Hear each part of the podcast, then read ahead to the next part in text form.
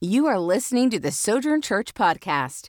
If you have any questions or would like to view a video version of this message, please visit our website, sojournchurch.org. God's been doing incredible miracles online over these last several months. I don't know uh, how many of you have been just doing church online. By the way, welcome all you online viewers. And if you want to give us a shout out, tell us where you're from. I, am sure the church would love to hear that. And they might pick you in the name lottery for a prophetic word. I can't guarantee that, but they said, hey, if you give a shout out to people and we give you their name and where they're from, you can have a word of knowledge. I said, oh, I don't do that.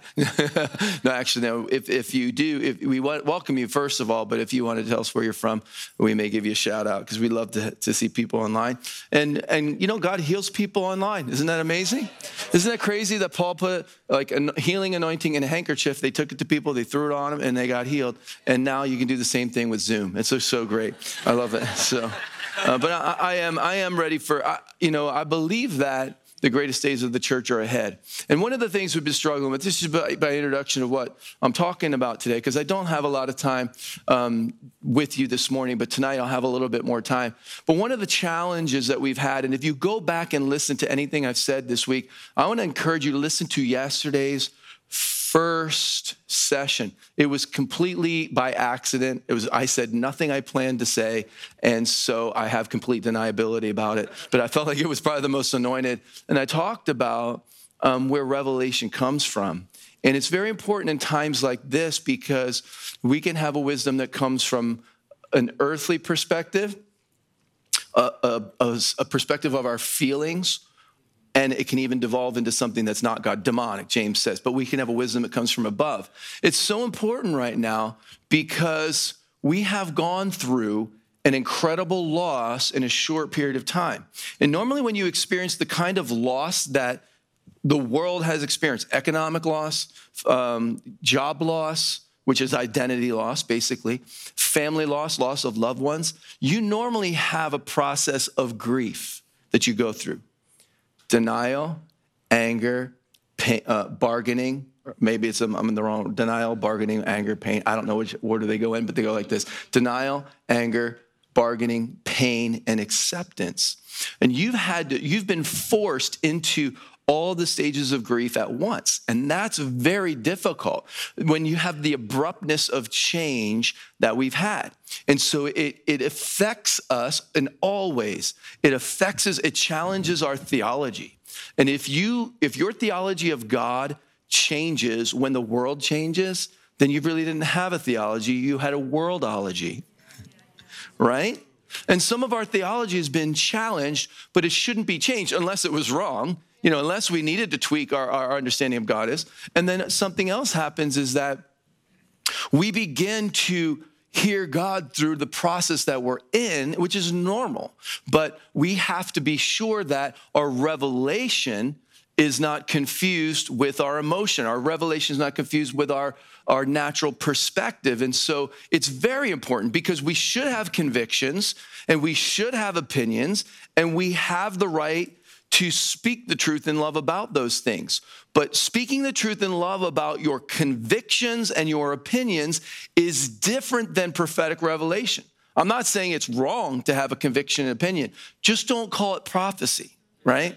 So if you read something that's truth on the internet, you want to expose the what the, what the evil in in, a, in the culture, do it, but don't call it prophecy. Because prophecy is standing in the counsel of the Lord and receiving revelation from God's perspective, from the throne of God, and then bringing it. It's not reacting to what the world is saying, it's responding to what heaven is saying. It's just different. And so that was a very important session. And I actually said it better than I did in that first session right there. But I'm just saying it's very important because God is raising up true voices today. But there are a lot of voices that are raised up right now. And you can't tell which ones are prophetic and which ones aren't. So don't go and judge them. Because even Jesus said, let the wheat and the tare grow up together. It's all right. When the fire comes, it'll shake it all out. You know what I'm saying? So, and and that goes true with what we're experiencing. Let yourself go through stuff and let yourself process stuff. When the fire comes, what's pure gold is going to be pure gold, and what's what's what's not, what's wood, hay, and stubble is going to burn up. So like, there's some stuff you can't go into your next season. When the fire comes, it'll burn up. Don't worry, it ain't going with you. But if it's pure gold, it'll be purified. You all right? You with me? Uh, this is important because whenever we're in moments of abrupt short-term change, you know what they say? That, have you ever taken those stressor tests? Like this number, they give a number for each stressor, change of job, getting, you know, relationship change, having a baby, going on vacation, and they you can take these tests and they tell you how much stress you're under. Everybody in the world is off the charts in every one of those things right now. And they say, don't make long term decisions during times of short term stress. You say, well, that's a worldly. No, Jesus said, hey, guys, there's going to be a lot of change coming, but don't let your hearts be troubled. Believe in God, believe also in me. For in my Father's house, there's many rooms and there's room for many. And behold, I go to prepare a place for you. Jesus is preparing a place for you guys. You know, you guys down south, maybe we're locked down as long as we're, you're not, just tell you, because we went out to dinner last night and I thought someone was gonna arrest me. I just was like, I should not be inside of a restaurant with people. I literally, we walked in one place, I said to my wife, I have to leave because I was so, I had been so sensitized to being alone that it was like, oh my goodness, my senses are too overwhelmed. I, I felt like I was like A D D D D D D D D D D D H H H D high definition. like I was like, whoa. It took me literally 15 minutes to adjust. But so there's some things you're gonna have to adjust to because there's a lot more changes coming, honey. So get ready. All right, take your Bible. That's enough of my psychology talk, but it's actually not. I really just think it's a, a spirit of wisdom in the day that we're in. And so let's look at Exodus 33, verse 18.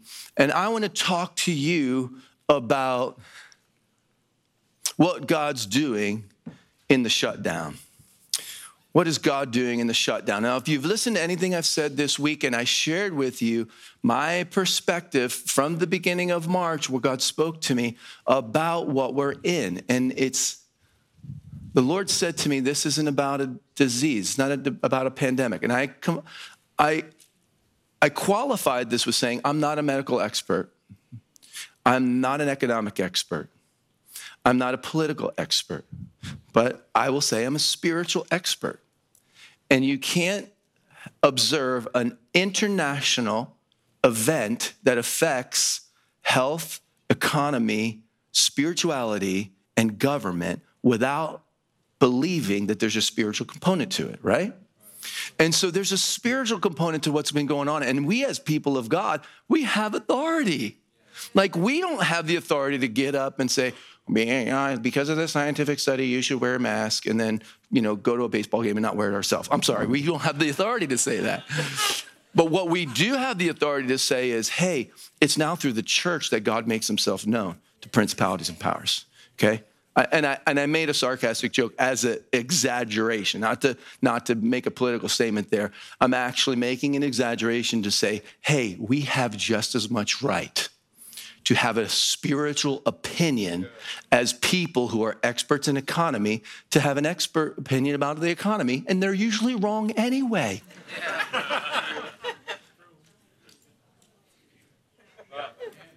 like the experts are usually wrong. It's okay. We don't, I'm not judging them. It's their, it's their learning experience. But we are not wrong as the people of God to say the kingdom of God is greater than the kingdoms of this world.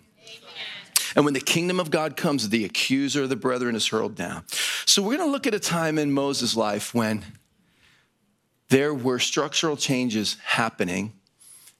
There was abrupt change. There was even a plague or a pandemic. There was a, a plague among the people. And in Exodus 33, let's just read verse 18, starting with verse 18. And he said please show me your glory or in the, that's that's from the new um, King James. In the new in the NIV it says then Moses said now show me your glory. And the Lord said, I will cause all my goodness to pass in front of you, and I will proclaim my name, the Lord, in your presence. I will have mercy on whom I will have mercy. I will have compassion on whom I will have compassion.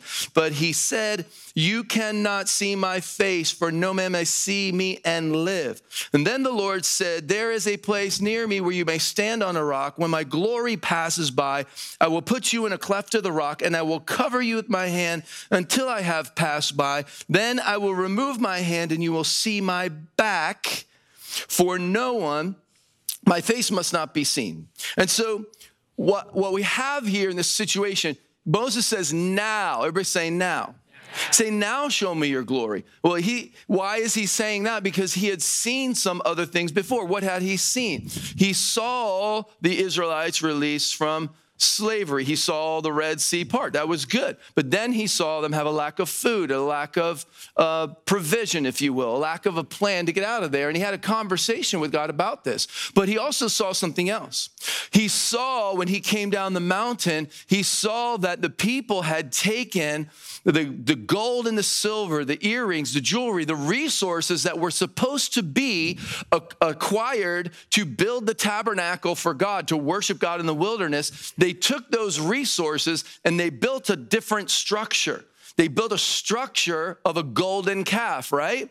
But that golden calf was actually a pattern of a god of Egypt. Now, before you get too hard on Aaron, who was the one who made this, there was Moses was up on the mountain talking to God, and he'd been gone for a while. So Aaron is second in command, and he doesn't know where Moses is at. And so he he's never seen God face to face the way Moses had. He's never talked to him face to face. He's now in charge, and the people are saying, Moses is dead. You got to do something something about this. And he's like, Well, I need, I know what's going to help because I've never seen God like Moses has seen God. I've never spoken to him. I've never had the fire come on my face the way Moses had. I've never touched him. I've never felt him. I've never seen him. I've never heard his voice. And so let me make something that the people can see that they can feel, that they can touch, something that their, their senses can be comforted by. And so he fashions a golden calf. Why? Because it was something they were familiar with. And they patterned it after a god of Egypt because, and he looked at it, he didn't say, worship the golden calf. He said, This is your God. This is your God that brought you up out of Egypt. He was actually trying to point people to God by building a structure that was a reflection of the Egyptian structure of worship. It wasn't the tabernacle. It wasn't the true t- pattern after the tabernacle of heaven. That's the point. That the point of Moses going on the mountain was in Exodus 25. God said, You see what, I, what I've built in heaven, the tabernacle? I want you to build it on earth. So he took them into his council. He took them into the Holy of Holies. And he said, What you see in heaven, build it on earth. Sound familiar? Your kingdom come, your will be done on earth as it is in heaven. That's the way we're supposed to build, right? And so now what do we have? We have the church.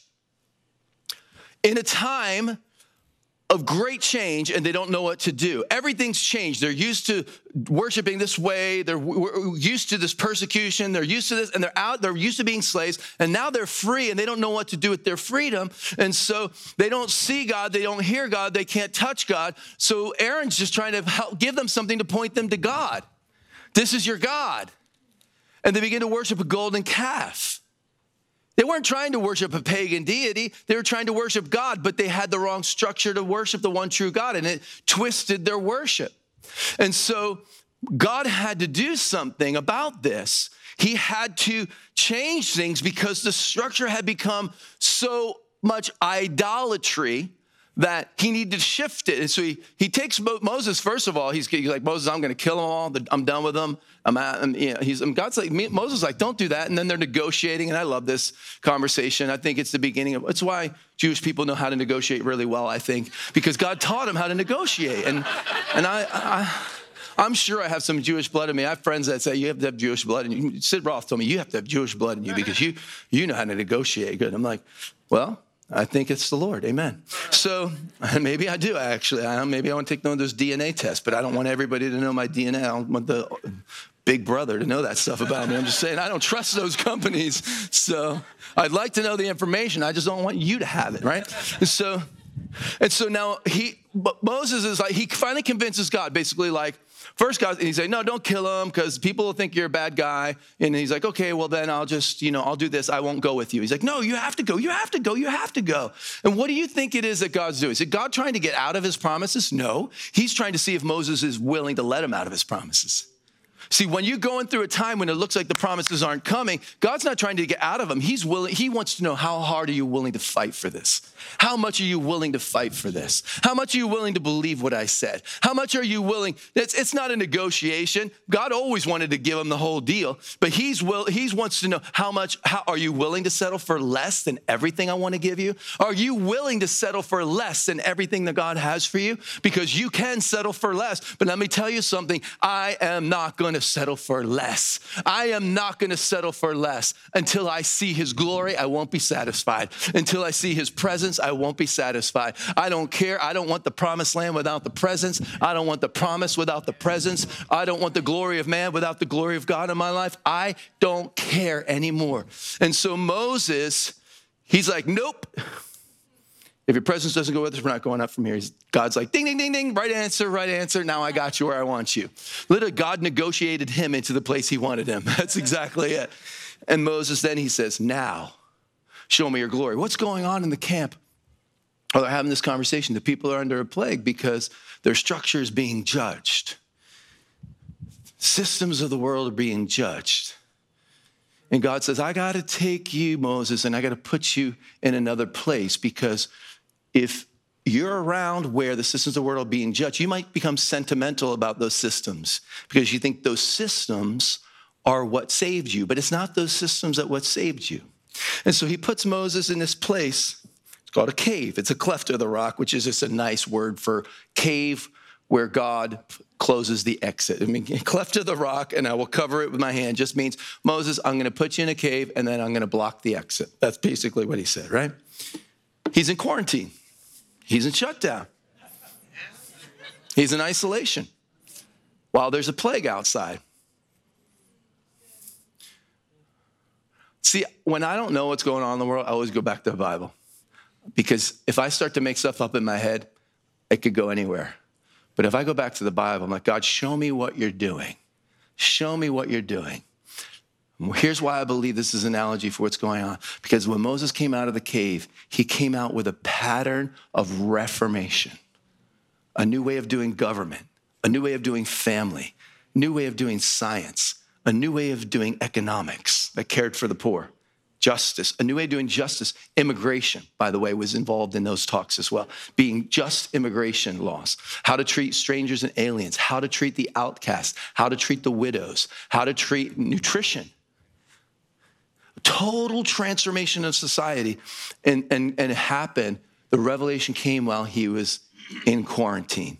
Could it be that while the systems of the world are being judged, that God put his church in a place that we could actually get away from what we've tried to see and taste and touch. I want a God that I can see. I want to see a God that I can touch. I want a God that I, well, if you really want to see, then you got to get in the dark.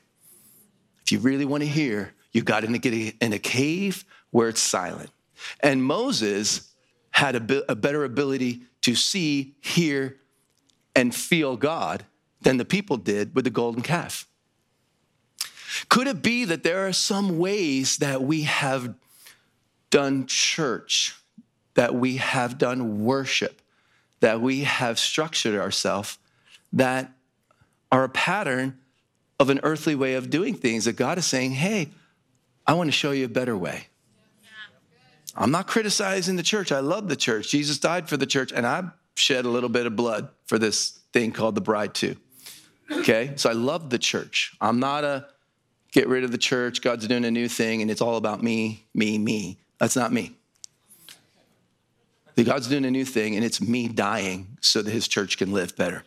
Because Jesus gave his, loved the church and he gave his life for it. And when you love the church enough to give your life for it, guess what? You can change the church. You can't love, can't change something that you don't love. I'm just saying. Okay, so Moses is in the cave, and I, I want to tell you three things I see him doing and what I th- see him doing for us, okay? Because when you are on the inside, God is doing something on the outside. What does this say? Moses, I'm going to put you in the cleft of the rock, and when my glory passes by, when my glory passes by, I'll proclaim my name, mercy upon who will have mercy, compassion who will have compassion. But it says, I will cover you with my hand until I have passed by, and then I will remove my hand and you will see my back. Everybody say back. That word literally means the afterword of something. It just doesn't mean you see my back, but actually, after he passes by, what do you see? What happened after he passed by? So while you're on the inside, God's doing something on the outside. His glory is passing by. But I want to talk about what's happening on the inside because something's happening on the inside for Moses. Something's happening in the cave while God is doing something outside of the cave. And believe me, I believe God's been doing something. I believe God's been passing by with his glory. I believe that God's been passing by churches with his glory. I believe he's been passing by our world with his glory. I believe he's been passing by our nation. I believe he's look, I drove, I got I got to go down and visit my parents about three weeks ago. It was my it was a test to see if I had the arm strength after my accident. I had a motorcycle accident, and I was developing arm strength to see if I could drive because I didn't know if I'd come down here if I couldn't drive through Dallas traffic, right? So I decided I'm going to go straight through New York City over the George Washington Bridge, and everybody shut down. So the traffic was not bad at all. And the sky was blue, there was no pollution. It was as if creation was getting a break. like, my goodness, New York City looks beautiful. I mean, it almost felt like I was in Tulsa. That's the way I'm like, you know what I'm saying? When you go to Tulsa, you just feel like the Lord's there, like, woo. I'm like, wow, this almost feels like God's here, but it's just a lack of pollution. That's how bad it is. and so and so moses is on the inside what's happening when moses is on the inside? What's happening on the moses on the inside is god is doing and i want to tell you i believe there's three things that god's been doing for us. As a church let me speak to you as a church as the body of christ at large you as an individual. You're discovering what's on the inside is greater than what's on the outside you're discovering that what Ephesians 3 says it is now through the church that God makes himself known to principalities and powers. That what's on the inside is greater than what's on the outside, and what's on the inside can impact what's on the outside. And when God's doing something on the inside of you, he's doing something on the outside for you.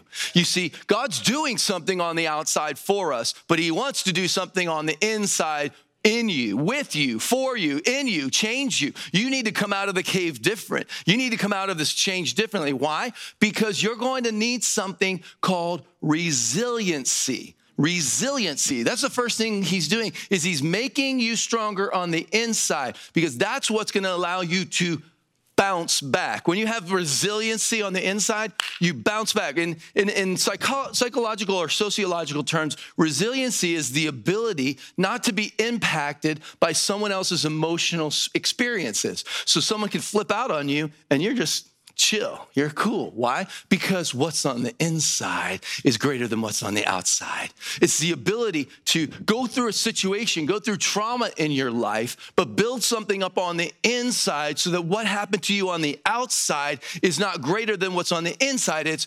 resiliency. And actually, it comes from the ability to, it's called co regulation. It's when a child, a parent teaches a child to soothe itself, it becomes emotionally resilient because it doesn't let the outer circumstances that it has, the outer circumstances that it has, affect him. And so emotional resiliency comes whenever a, a, a child is parented in a way that they're not, not always taking over, over, over care and they're not ignored, but they're taught to be able to soothe themselves and to know that their parent is there even when they're not there. That's why it's important to not always, you know, co-sleep with your child or whatever because you want to teach them and plus you want to get some sleep right? Now this is important because we have a fatherless society. We have an orphan spirit in society and so it's caused us to not be able to be resilient. So if somebody says something we don't like we flip out And now we have a whole culture that can't regulate itself on social media. And we have a, a prophetic culture that, that responds to what's on the outside instead of what's on the inside. Why is this important? Because from the beginning, what did he say? I will have mercy on whom I'll have mercy, and I will have compassion on whom I'll have compassion. He was saying that to Moses, who grew up without a mom, who was in a, in a basket by himself for the first period of his life. A guy who had some trouble with emotions. He killed a slave driver, the Egyptian slave driver. He killed him. A guy who had problems with his emotions. He hit the rock. And God was saying, The first thing I'm going to do is put you in a cave and I'm going to declare, I will have mercy and I'll have compassion. That word compassion means to hold a baby like the way a mother holds a baby in her womb. What was God saying? Moses, you're on the inside of me. Moses, I'm holding you. And some of you, like the cave was a womb where Moses was being gestated, he was being prepared for his next season of birth. And God has been preparing you for your next season of birth. You're gonna bounce back. I don't know what you lost. If you lost a job, you're gonna bounce back. If you lost a loved one, you're gonna bounce back. If you lost a, your ability to believe in God, to believe in Christianity, let me talk to somebody out there. Maybe some of you have been hurt by the church. Maybe they didn't feel your racial pain. Maybe they didn't feel maybe that you were racial profile. You didn't feel like you were hurt. Can I tell you something? What's on the inside of you is greater than what's on the outside of you. And some of you maybe felt like maybe the government hasn't responded well. Can I tell you, greater is he that is in you than he that is in the Congress, than he that is in the Senate, than he that is in the whatever department that you don't like. Greater is he that's in you. Somebody say, I'm going to bounce back. See, I'm going to, are you going to bounce back greater? I'm telling you, you're going to bounce back. Come on, let me tell you. I preached a message at the beginning of January, the first Sunday of January at my home church called From Empty to Epic. From John 10 10. The thief comes to steal, kill, and destroy. But I've come that you might have a life and life to the full. And I preached about how this year we are going to go from empty to epic. Do you know within about 30 days of that, a little less than 30 days, my daughter totaled her car, hit black ice, totaled her car. I was actually preaching part two of that message that morning. I drove by an accident scene and I realized it was my daughter and pulled over. And then I had to go preach part two from empty to epic. Thank God she walked away without a scratch, but car totaled. About 30 days later, shutdown happens.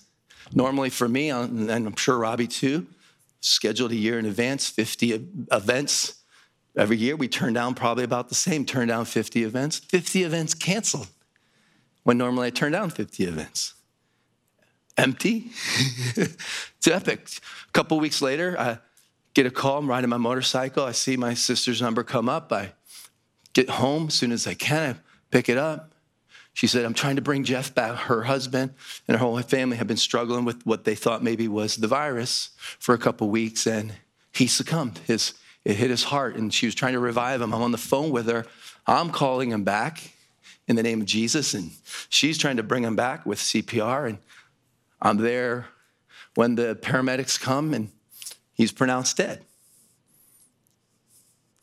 Empty to epic. A month later, I'm riding on my motorcycle and then I hit some sand that's on the road and I missed an hour of my life. I, I, I literally woke up in the hospital. I had an accident, woke up in the hospital, I, at least an hour is missing from my memory. And all I remember is a nurse behind me going, Sir, are you from here? Where are you from? I said, I'm from here. Why? She said, Because you've been talking out loud in a language I've never heard before. And, and, and I said, Well, that's, I'm a, I think it was a medication made me so loopy. I said, I'm a Christian. That's my heavenly prayer language. And then the conversation stopped there. until we got up to my room. I got to, an hour later, I'm in my room on the seventh floor. She's my floor nurse, and she's taking notes in her computer. And I said, Your voice sounds familiar. Were you downstairs? She said, Yeah, I was your emergency room nurse too. And I said, Oh, are you the one that asked me what the language I was speaking in? She said, Yeah, people say weird things when they're over medicated. And she said, and I said, No, I said, I, am a Christian. God speaks to me. And she said, Okay, sir. She still thinks it's medication. I said, Let me ask you a question. Do you have a daughter? She said, Yeah. I said, Is she eight years old? She said, Who are you? I said, She's really creative. She likes to draw pictures like cartoon characters. She said, This is scaring me. I said, Don't be scared. Jesus loves your daughter. In fact, she her greatest creativity is she's musical. She took piano lessons. She stopped taking piano lessons because the teacher was really hard on her. But God loves when she plays the piano and sings. She cries, and I introduce her to Jesus. Listen, I'm not that smart. I'm not like that good. I'm not that resilient. But at that moment, what was on the inside was greater than what was on the outside. Can I tell you, you're gonna bounce back? Come on, look at somebody and say, You're gonna bounce back because you have something greater on the inside of you. Here the, here's the second thing that God's given you God is giving you adaptability. I'll call it the prophetic pivot.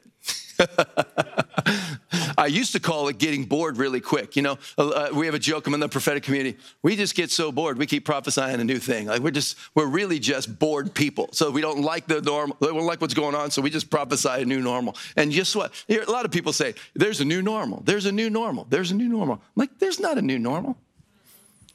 Well, let me define normal. First, if you say the new normal is just a new constant, no. The new normal is nothing's gonna be normal anymore. Like the new normal, so don't think the new normal is a new constant. That's what I'm saying. Don't look for the new constant. The new normal is adapt, pivot, adapt, pivot, adapt, pivot. Why? Because we're in a moment of supernatural creativity.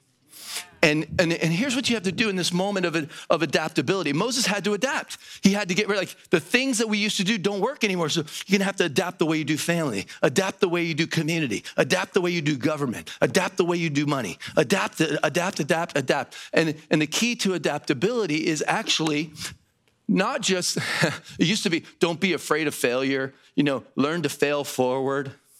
No, you need to fall in love with failing. Like failure is your best friend. You know why? Because when you're a moment where as soon as you change, other stuff changes and then you have to change again and then other stuff changes, you're going to constantly be plagued with saying, I just messed up. I just missed God. I just failed. I, I, let me tell you something. In the last five years, I've tried 10 things that didn't work. I beat myself up over the first nine. And then finally I realized, wait a second. I was learning what I'm good at and what doesn't work, right? Now, can I tell you something? In the last four months, I've tried 20 things that have failed and I loved it. I'm like, wow, I can't wait to find my next failure. Because as soon as something works, you want to make it the you want to make it your golden calf. Thank you for listening to the Sojourn Church podcast. For more messages or content similar to this, please visit our website. If you would like to support our ministry, please visit the first link in the show description or visit sojournchurch.org/give.